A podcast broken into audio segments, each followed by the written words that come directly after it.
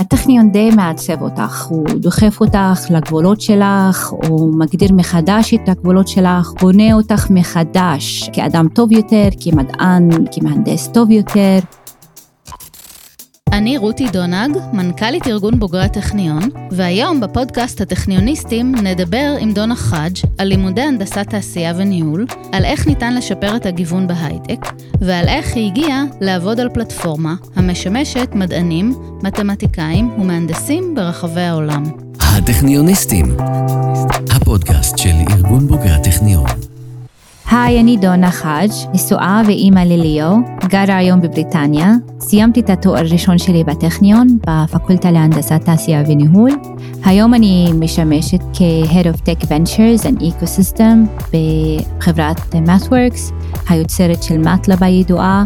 אני אחראית על השוק האירופאי, מזרח תיכון ואפריקה. אני גם משמשת כחברת דירקטוריון בארגון חסוב, שעובד לשלב את הסטודנטים הערבים במשק הישראלי. דונה חאג' גדלה בכפר יאסיף שבגליל המערבי. מילדות הייתה סביבה אווירה שעודדה מצוינות והישגיות, לא רק בכפר עצמו, אלא גם בבית. דונה ידעה שהיא רוצה ללמוד ולפתח קריירה, היא רק לא ידעה איזה תחום יתאים לה. היא חיפשה לעצמה מודלים לחיקוי, דוגמאות להצלחה שתוכל ללכת בעקבותיהן. לבסוף, היא מצאה את עצמה בפקולטה להנדסת תעשייה וניהול, והחלה להשתלב בעבודה מול סטארט-אפים וחברות הייטק.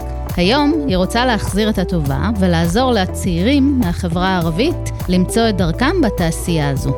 הטכניוניסטים. אז אני גדלתי בכפר יאסיף, שידוע שיש בו בתי ספר טובים, גדלתי והיו סביבי עורכי דין, שופטים, מהנדסים, זה משהו שכן ייחודי בחברה הערבית. אה, שניים מההורים שלי אקדמאים, אה, אבא שלי מהנדס ואימא שלי מורה.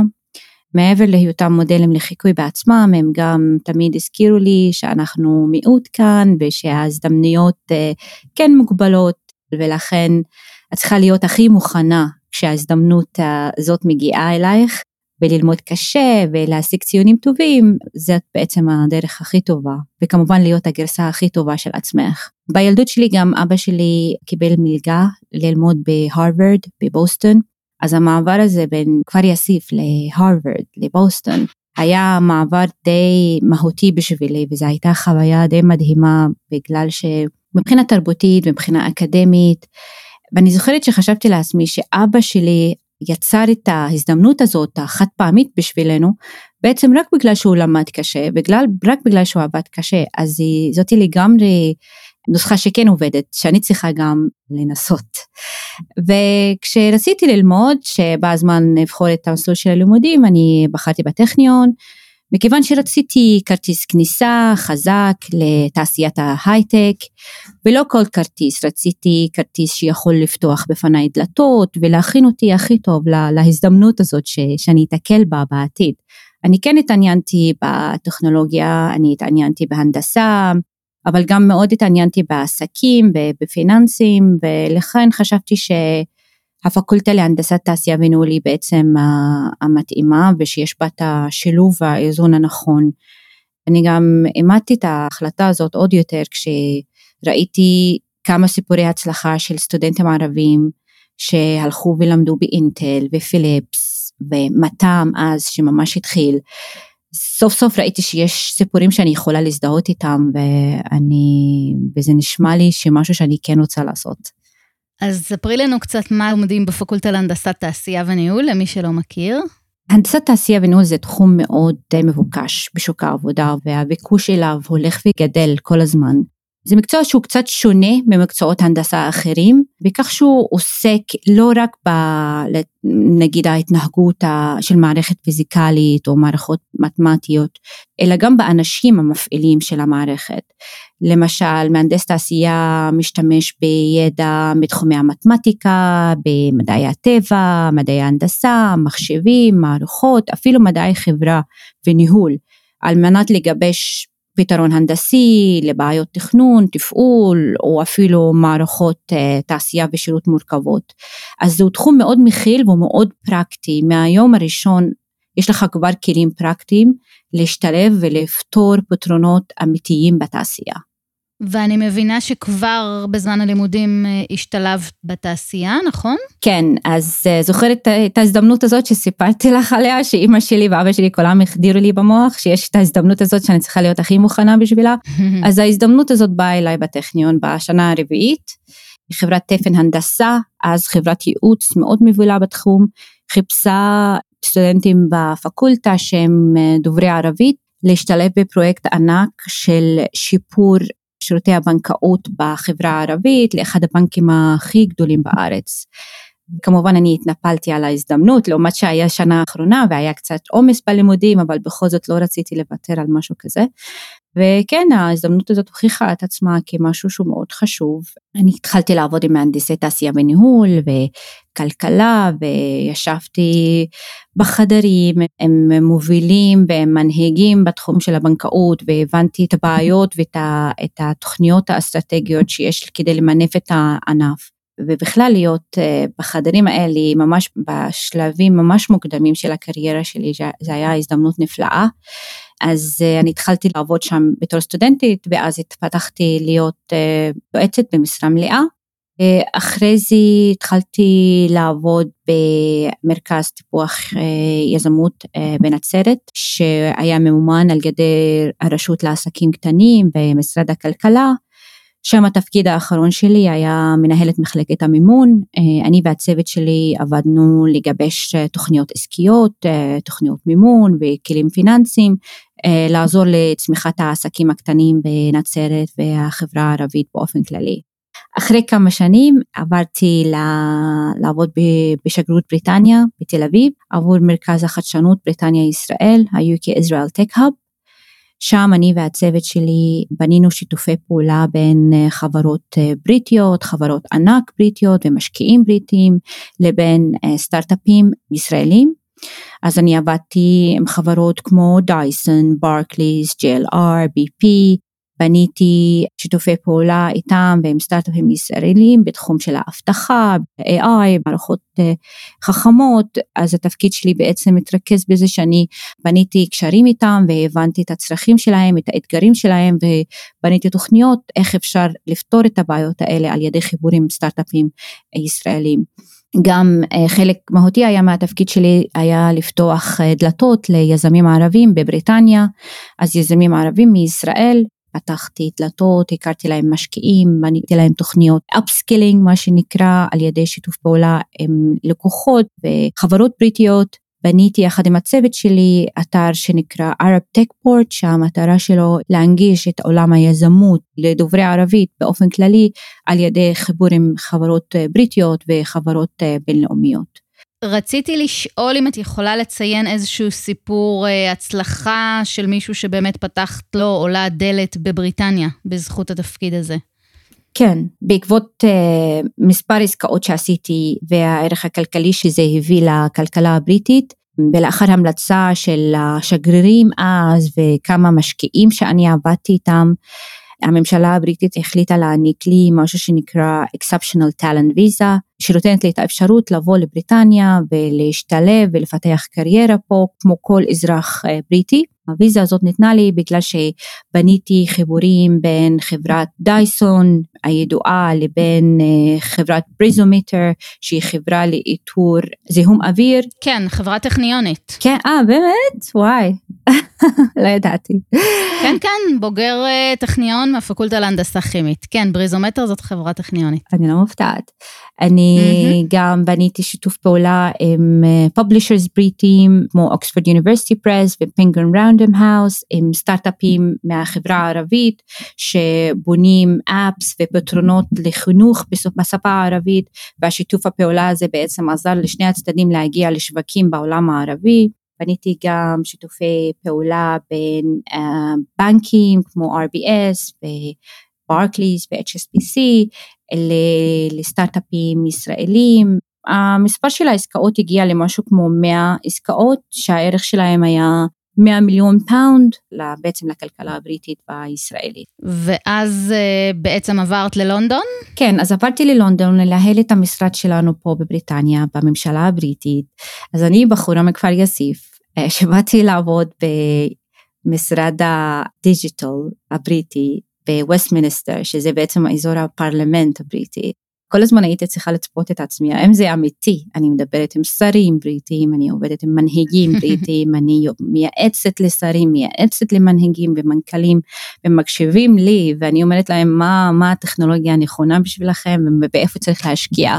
אחרי שעשיתי כמה תפקידים במגזר הציבורי, מאוד רציתי לנסות עוד פעם לחזור למגזר העסקי, כי זה יותר מאתגר וזה גם יפתח אותי יותר ויפתח את הסקילס שלי יותר. התחלתי לעבוד אה, בשביל חברת MathWorks שהיא ידועה באחד המוצרים המובילים שלה שקוראים לו MATLAB. אה, MathWorks היא מפתחת מובילה של תוכנות מחשוב מתמטית למהנדסים ומדענים.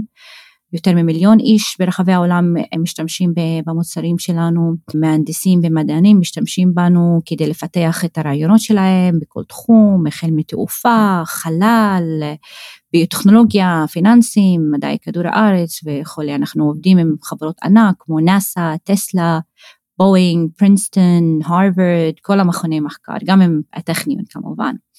ספציפית הצוות שלי, שהוא הצוות של הסטארט-אפים, אנחנו עובדים עם משהו כמו 3,000 סטארט-אפים ברחבי העולם ואנחנו עוזרים להם לפתח פתרונות ב-AI, בבינה מלאכותית, במערכות הנדסיות, בקרה ומערכות אוטונומיות והטמעת טרנספורמציות של, בתחום של החינוך והמחקר באופן כללי. אז למשל אנחנו עובדים עם סטארט-אפים לפתח את הקוטנוע החכם הראשון בהודו, אנחנו בונים ביחד עם סטארט-אפים גם בארצות הברית את המכונית הסולארית הראשונה, אנחנו בונים AI ורובוטים למטרות של שיפור החקלאות באפריקה, שיפור הבריאות ולפתרון שינוי האקלים. אז על איזה אזורים את אחראית? אירופה, בעיקר גרמניה, בריטניה וצרפת, גם איטליה וספרד, אני גם אחראית על אפריקה, סאוט אפריקה בתקווה גם להתפתח מעבר לסאוט אפריקה וגם מזרח התיכון שזה בעיקר אימארט, סעודיה, קטר ועוד. אז בעקבות הקורונה אני לא כל כך יצא לי לנסוע למקומות האלה אבל אני ממש ממש מצפה שהכל זה ייגמר ואני אתחיל ללכת ולהבין את המשק שם ולהבין את הצרכים של המשק שם ולחבר את הניסיון שהיה לי מישראל ומהטכניון אה, לתפקיד הנוכחי. את רואה הבדלים תרבותיים או תרבויות ניהול שונות במקומות השונים שאת עובדת מולם? כמובן, יש, יש אה, הבדלים תרבותיים שאי אפשר להתעלם מהם. בסופו של דבר, השורה התחתונה, כולנו בני אדם, כולם שווים ודומים, אבל uh, אני חושבת שמה שכן שונה זה הדרך של התקשורת. הציפיות של איך אתה מתקשר עם השני. אז למשל אם בישראל התרבות היא יותר אה, אישית וחבר מביא חבר כזה, אז אה, בתרבויות אחרות, למשל באירופה, התרבות היא יותר אה, פורמלית, צריך לחכות ולהיות סבלני כדי להגיע לקשר או לעומק של הקשר שאתה מצפה לו. בישראל גם התרבות העסקית נותנת להיות מאוד טרנזקשיונל, כאילו מאוד כזה תכלס, בואו נדבר מספרים, באירופה וגם במזרח התיכון פחות, כאילו צריך לבנות לאט לאט את הקשר ולבנות את ה-trust, ואז להתחיל להביא כזה ערך, להבין מה הערך המשותף, ה-win win בין שני הצדדים, ואז אפשר לקחת את הקשר ל-next step, I would say. אז בעיקר זה, באופן כללי כשאתה בא מישראל ואתה מדבר על טכנולוגיה מישראל, הרבה אנשים יקשיבו לך וזה כן אה, מושך את תשומת הלב ואנשים כן אה, לוקחים את זה ברצינות. זה לגמרי נקודת פתיחה טובה להתקשר עם, עם כל התרבויות, הייתי אומרת. זה נכון שישראל באמת נתפסת גם בעולם כסטארט-אפ ניישן, כמשהו שהוא משמעותי ביחס למדינות אחרות?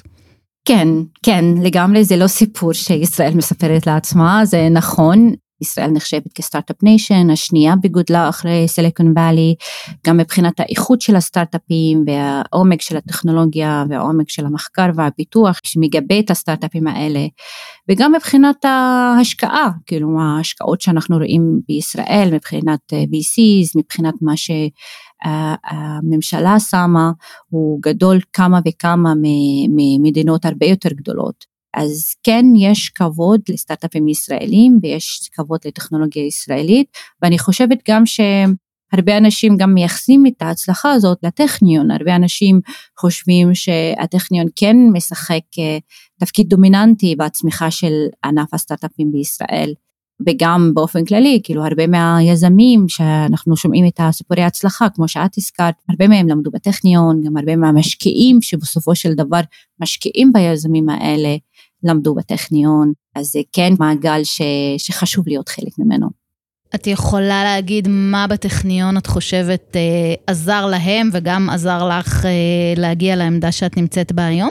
כן, הטכניון די מעצב אותך, הוא דוחף אותך לגבולות שלך, הוא מגדיר מחדש את הגבולות שלך, הוא דוחף אותך עוד קצת, בונה אותך מחדש אה, כאדם טוב יותר, כמדען טוב יותר, כמהנדס טוב יותר. גם האנשים שאת תתקלי בהם בטכניון, כל בני גילך יהיו חכמים כמוך ועובדים קשה כמו שאת עובדת קשה, אולי בתיכון היית מוגדרת כחכמה או האינטליגנטית, אבל לפתע כולם סביבך גם חכמים וגם אינטליגנטים, אז את מתחילה לגלות בעצם עוד שכבות חדשות באישיות שלך ובמערכת היחסים שלך עם אנשים אחרים. את מפסיקה להגדיר את עצמך רק לפי הציונים שלך, ואת מתחילה להשתדל להיות אדם טוב יותר ומעניין יותר גם בדרכים אחרות. אני גם חושבת שהטכניון יש לו ציפיות די גבוהות ממך. כמו שהעולם העסקי והמגזר הציבורי יש לו חשיבות של העבודה קשה, התמדה, תלמידי גם איך לנהל את הזמן, לומדים איך אה, ללמוד ביעילות וכיצד להשתמש במשאבים שיש לך, וכולל לבקש עזרה למשל. אבל אני אישית, מה שלמדתי הכי מהטכניון זה חוסן, שזה resilience, שזה מילה שאני די אוהבת באנגלית. זה באמת מלמד אותך להעריך באופן מדויק מכשולים ונותן לך את הביטחון לקחת סיכונים. זה לא תמיד קל, אבל האנשים שתפגשו שם, האדם שתהיה, הם לגמרי שווים את המסע הזה. הטכניוניסטים. אני מבינה שהנושא בעצם של קידום החברה הערבית זה משהו שאת נותנת לו תשומת לב לאורך כל התפקידים שלך. ורציתי לשאול אותך למה בעצם השתתפות של אזרחים מהחברה הערבית בתעשיית ההייטק בישראל היא יחסית נמוכה. אני הייתי אומרת שהסיבה העיקרית זה ה-network, זה להיות חלק מהמעגל הזה הסגור של תעשיית הסטארט-אפים. או תעשיית ההייטק. אה, התעשייה הזאת היא די מוכוונת חבר מביא חבר ומי שאתה מכיר, מי המעגל הסגור שלך כן משפיע על מי אתה תהיה בתוך הסקטור הזה ולאן תגיע. ובגלל שאנחנו חברה ערבית שהיא כן סגורה, קצת מנותקת מבחינה חברתית, אז זה קצת מקשה על לבנות את הקשרים האלה. זה אחד הסיבות העיקריות, אבל גם יש את הסיבה האחרת שאי אפשר לשלוט בה, היא סיבה של הצבא. החברה הערבית לא משתתפת בצבא והרבה מהיוזמות האלה וה, והרעיונות האלה שצצות הן מתחילות בצבא, אתה מתחיל להכיר את האנשים שאתה אה, איתך בחוויה הזאת ואתה מפתח איתם קשרים, מפתחים רעיונות ואז, ואז חושבים ביחד ללכת לפתוח סטארט-אפ. אז זה משהו שאין לנו אה, גישה אליו וזה די, די מהותי. Mm-hmm. בבניית תעשיית הסטארט-אפים אה, וההייטק באופן כללי בישראל. אז זה גם אתגר ויש גם את העניין התרבותי שהוא משתנה, משתנה הרבה, שבחברה הערבית נוטים ללכת למקצועות שנחשבים בין סוגריים בטוחים, אז כמו להיות רופא, רוקח, עורך דין, ותעשיית ההייטק נראית שהיא תעשייה קצת מסוכנת, שהיא קשה להשגה, לא הכל בטוח, mm-hmm. יש אנשים קצת טראומה נראה לי מההתרסקות בשנות האלפיים. Mm-hmm. אז יש את הפחד הזה להיכנס לזה. ויש גם את העניין של ההשקעה, בסופו של דבר הכל עניין של כסף, ואיפה הכסף מופנה, הכסף נמצא בידיים של המשקיעים, המשקיעים משקיעים במי שהם מכירים, או בחברים של החברים של החברים, אין מה לעשות, זה, זה ככה, זה ככה העסקים קורים, וכשאתה לא נמצא במעגלים האלה, הכסף לא מגיע אליך. אבל אני חייבת לציין שהממשלה עושה הרבה כדי לפתח את הסקטור ולפתח את תעשיית ההייטק ואת היזמות בחברה הערבית. אה, זה, זה מסע די ארוך, זה לא משהו שאפשר לפתור אותו בשנה ושנתיים, אבל אני חושבת שהכוונות שם ואנחנו רואים את התוצאות, רואים שיש עכשיו יותר סיפורי הצלחה, רואים אקזיטים, רואים אה, שיתופי פעולה בינלאומיים בין סטארט-אפים ערבים לבין חברות ענק, אז, אז זה כן משתנה אבל לאט לאט. אז אם כבר דיברנו על גיוון ועל ייצוג, גם אה, נשים בעצם אה, מיוצגות אה, פחות בהייטק. אה, רציתי לשאול אותך גם על זה, מתוך הניסיון שלך. יש פחות נשים בתעשיית ההייטק וגם בכל התחום של היזמות, וזה בעיה שהיא כלל עולמית, לאו דווקא בישראל, וזה נובע מהעניין שהרבה מה, מהנשים נוטות לחשוב שכל התחום של היזמות הוא תחום גם ריסקי שמאוד קשה לשלב בין בית לבין עבודה. זה כן נכון, אבל זה לא הרבה יותר מתחומים אחרים. אני חושבת שיש הרבה דעות קדומות שצריך לשנות אותה על ידי empowerment של סיפורי הצלחה של נשים שעשו את זה, זה אחד. שניים, צריך לבנות דור של משקיעות נשים, דור של נשים שמשקיעות בנשים, אין דרך אחרת. צריך לעשות את זה על ידי שיתוף פעולה של הממשלה, של המגזר הפרטי, של המגזר השלישי, של האקדמיה, בסופו של דבר כדי לראות יותר יזמיות ויותר סטארט-אפים שמובילות אה, על ידי נשים, צריך להשקיע בהם. וזה משהו ש... שמצריך שיתוף פעולה כמו שאמרתי וזה לא פתרון שאפשר לעשות אותו בתוכנית כזאת או אחרת. אז אני חושבת שזו בעיה שאפשר לפתור אותה בשיתוף פעולה הנכון, באטנשן הנכון ובמאמץ הנכון. אני חושבת שנשים יכולות להיות מבריקות בתחום של AI, בתחום של דאטה, הצורה שאנחנו חושבות והצורה שאנחנו מנתחות ידע ומידע הוא לא משהו שאפשר להתעלם ממנו ואני חושבת שזה משהו שכן יכול לבוא אה, כערך מוסף כשאנחנו מפתחות יוזמות או סטארט-אפים בתחום של AI או בתחום של בינה מלאכותית שזה בעצם העתיד. את באופן אישי הרגשת שאת צריכה להוכיח את עצמך יותר מאנשים אחרים? אז אני מהיום הראשון אני חושבת שהתחלתי לעבוד שמתי לעצמי את המטרה הזאת שאני צריכה להוכיח את עצמי, שאני צריכה לעבוד כפול, אני צריכה בעצם לקחת את ההזדמנות הזאת שניתנה לי עד הסוף. עד תקופה מסוימת אני חשבתי שאני באמת, you know, אני I'm not as good enough, כאילו אני לא טובה מספיק כמו אחרים, אז אני צריכה לעבוד יותר קשה כדי להוכיח את עצמי. אבל אחרי שאת מקבלת אה, את הפידבק ואת רואה שאנשים כן נהנים לעבוד איתך וכן רואים ערך לעבוד איתך ואת רואה שהצלחות באות אחת אחרי השנייה, אז את כן חושבת לעצמך, אוקיי, אז אני בדרך הנכונה, אולי אני לא צריכה להתאמץ כפול מכולם, אבל אני צריכה לשים את הזמן שלי במקומות הנכונים, אני צריכה להתאמץ במקומות הנכונים, במיוחד סביב למשל בניית המותג, בניית ה-brand שלי, שזה מאוד חשוב, לבנות את הסיפור שלי, את הנרטיב שלי, את המותג שלי, שזה אנשים ממעיטים בדבר הזה, אבל זה משהו שמאוד אה, יעזור לאנשים שמחפשים לפתח קריירה בהייטק, בתחום של היזמות באופן כללי, במישור העסקי, במישור הפרטי, וזה משהו שזה טיפ שאני נותנת לכל הסטודנטים ולכל מי ששומעים אותנו, לבנות לעצמך מותג, לספר את הסיפור שלך, אתה אף פעם לא תדע אה, למי זה יעורר השראה, למי זה יפתח את העיניים, למי זה יפתח את הדלת.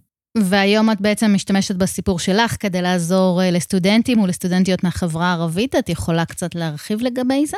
כן, אני היום משמשת כחברת דירקטוריון בחסוב. חסוב הוא ארגון שעוזר לסטודנטים בחברה הערבית וליזמים בחברה הערבית להשתלב במשק על ידי בניית תוכניות ובניית אה, מרכזי עבודה בכפרים ובניית שיתופי פעולה עם startup ecosystem בישראל. אמ, זה תחום שהוא מאוד מעניין ותחום שהוא מאוד קרוב ללב שלי. אני חושבת שבישראל אנחנו יכולים לראות הרבה יותר integration ו-equality ב-startup ecosystem וזה רק יכול להביא ערך מוסף לישראל, להפוך אותה מ-startup nation לבאמת למעצמה. ואני חושבת שאפשר לעשות את זה רק על ידי שיתוף פעולה ורק על ידי להכיר אחד את השני ורק על ידי אה, מאמץ משני הצדדים כדי לעבוד ביחד, לגשר על פערים ולראות את מה שמשותף, לאו דווקא מה ששונה. עצות לסטודנטית המתחילה, כל הסטודנט. הטיפ הראשון שהייתי נותנת זה לחשוב מחוץ לקופסה. וכל הזמן לחשוב לטווח ארוך. לא משנה מה האתגרים העומדים בפניכם היום, זה הזמן הכי טוב ללמוד ולהכין את עצמך לעולם האמיתי, לעולם התעסוקה בעתיד, זה אחד הטיפים הכי חשובים. הטיפ השני זה להשתמש בזמן שלכם בטכניון כדי ליצור רשת קשרים, להכיר את האנשים שלומדים איתך, עם המתרגלים, עם הפרופסורים, האנשים שנמצאים סביבך, הם יגיעו די רחוק. ואתה כן רוצה להכיר אותם, וזה כן אנשים שבסופו של דבר, אם אתה מפתח קשרים איתם, יעזרו לך להגיע לתפקיד הבא שלך, לקבל את ההשקעה שרצית, לקבל את הלקוח שאתה כל כך רצית. עם הזמן תגלו שמאוד חשוב לבנות ביזנס נטוורק. והדרך הכי טובה להתחיל אותה זה בטכניון. אז אני מאוד ממליצה לשים על זה מאמץ, גם אם זה לא תמיד כיף וגם אם זה לא תמיד טבעי, אבל זה לגמרי שווה את זה. ואני מאוד שמחה לראות שארגון הבוגרים כן משתדל לבנות את הנטוורק הזה ולבנות את הקשת קשרים הזאתי וגם אפילו מתרחבים לעולם באירופה ובארצות הברית. וזה כן משהו שצריך to tap into ובאמת לנסות לנצל את זה עד המקסימום. זה באמת אה, טיפ להצטרף לארגון הבוגרים. כן. רציתי לשאול אותך אה, מה את אוהבת בטכניון. אני אוהבת בטכניון שהוא בעצם מאתגר אותך, מוציא אותך מה-comfort zone. ממש ביום הראשון שאת מגיעה, את כבר out of your comfort zone. והוא עושה את זה כדי לבנות אותך. לא כדי להכשיל אותך או לבנות אותך ולהכין אותך ולתת לך את הכלים הנכונים לעולם האמיתי. אני אוהבת גם בטכניון שמה שאת שמה את מקבלת בחזרה. אני השקעתי, הזעתי, ויתרתי ועבדתי קשה, אבל מה שקיבלתי בתמורה, קיבלתי כרטיס כניסה, קיבלתי כבוד, קיבלתי um, משהו ב-CV שלי, משהו בקורות חיים שלי, שכבר מספר את הסיפור שלי בלי שאני אגיד את זה. זה משהו שאני די מייחסת לטכניון, ואני גם, אני פה בבריטניה, אני עושה את העבודה שאני mm-hmm. עושה היום, אני קיבלתי את ה-exceptional talent visa, בעקבות זה שאני התחלתי את העבודה שלי בטכניון, התחלתי את המסע שלי בטכניון. אז אני מאוד מאוד מאוד שמחה בהחלטה שקיבלתי ואני כל פעם מוכיחה את עצמה כי הייתה נכונה ואני אני חשוב לי שהסיפור שלי גם יפתח דלתות לאנשים אחרים, לנשים אחרות. חשוב לי גם שהסיפור שלי יפתח את הדלת לאנשים אחרים, לאנשים בחברה הערבית, לאנשים בחברה הערבית. זה עניין של פוקוס, זה עניין של התמדה, זה עבודה קשה שתוך כמה שנים תקטפו את הפירות שלה. ועכשיו, השראה טכניונית. שם של בוגר או בוגרת שהם מעוררי השראה עבורך. אי אפשר להתעלם בעצם מפרופסור חוסם חייק, הוא לגמרי הרול מודל של כולנו בחברה הערבית. אה, גם בפיתוחים שהוא עושה, בתחומי המחקר שלו, אבל גם במה שהוא עושה בלהנגיש את ההייטק ואת עולם המחקר לחברה הערבית. הוא מדבר הרבה, הולך ומדבר, עושה workshops, עושה training, זה לא מובן מאליו, הוא מקדיש חלק גדול מהזמן שלו כדי לפתוח דלתות, כמו שאני מאמינה, גם הדלתות נפתחות לו בהתחלה, אז הוא נותן מה שהוא קיבל, וזה משהו שמאוד מעורר השראה, ובשבילי הוא לגמרי הרול מודל האולטימטיבי. בהחלט. פרופסור חוסאם חאיק, היום דיקן לימודי הסמכה בטכניון. אה, וואו. וכמובן בוגר אה, הפקולטה להנדסה כימית. וואו. כן. טוב, לקראת סיום, יש איזשהו מסר, משהו שאת רוצה ככה לחדד או להגיד אה, בצורה מיוחדת למי שמאזין ומאזינה? אני, כן, אני רוצה להגיד בעצם שהטכניון הוא כרטיס כניסה לא רק למשק הישראלי, הוא גם כרטיס כניסה לעולם. אני עובדת עם מהנדסים שסיימו את הלימודים שלהם בקיימברידג', באוקספורד, באוקסברידג', ואני מרגישה ממש על אותו level איתם, עם כל הפערים של התרבות, ואני חושבת שהטכניון נתן לי כרטיס כניסה שאין שווה לו. אני רוצה להגיד לך תודה רבה שהיית איתנו. בבקשה, תודה שחשבת עליי. ותודה לכן ולכם על ההאזנה. אנחנו הטכניוניסטים, הפודקאסט של ארגון בוגרי הטכניון. תוכלו למצוא אותנו ביישומוני הסטרימינג וההסכתים, ספוטיפיי, גוגל, אפל, דיזר ועוד. שם אפשר להאזין לכל הפרקים, ולהירשם לקבל עדכונים על פרקים חדשים. אם גם אתם רוצים להשתתף בפודקאסט שלנו, צרו איתנו קשר דרך האתר של ארגון בוגרי הטכניון. אני רותי דונג, להתראות. הטכניוניסטים, הפודקאסט החדש של ארגון בוגרי הטכניון. הטכניוניסטים, זמין להאזנה בספוטיפיי, דיזר, אפל פודקאסט, גוגל פודקאסט ובאתר ארגון בוגרי הטכניון. הטכניוניסטים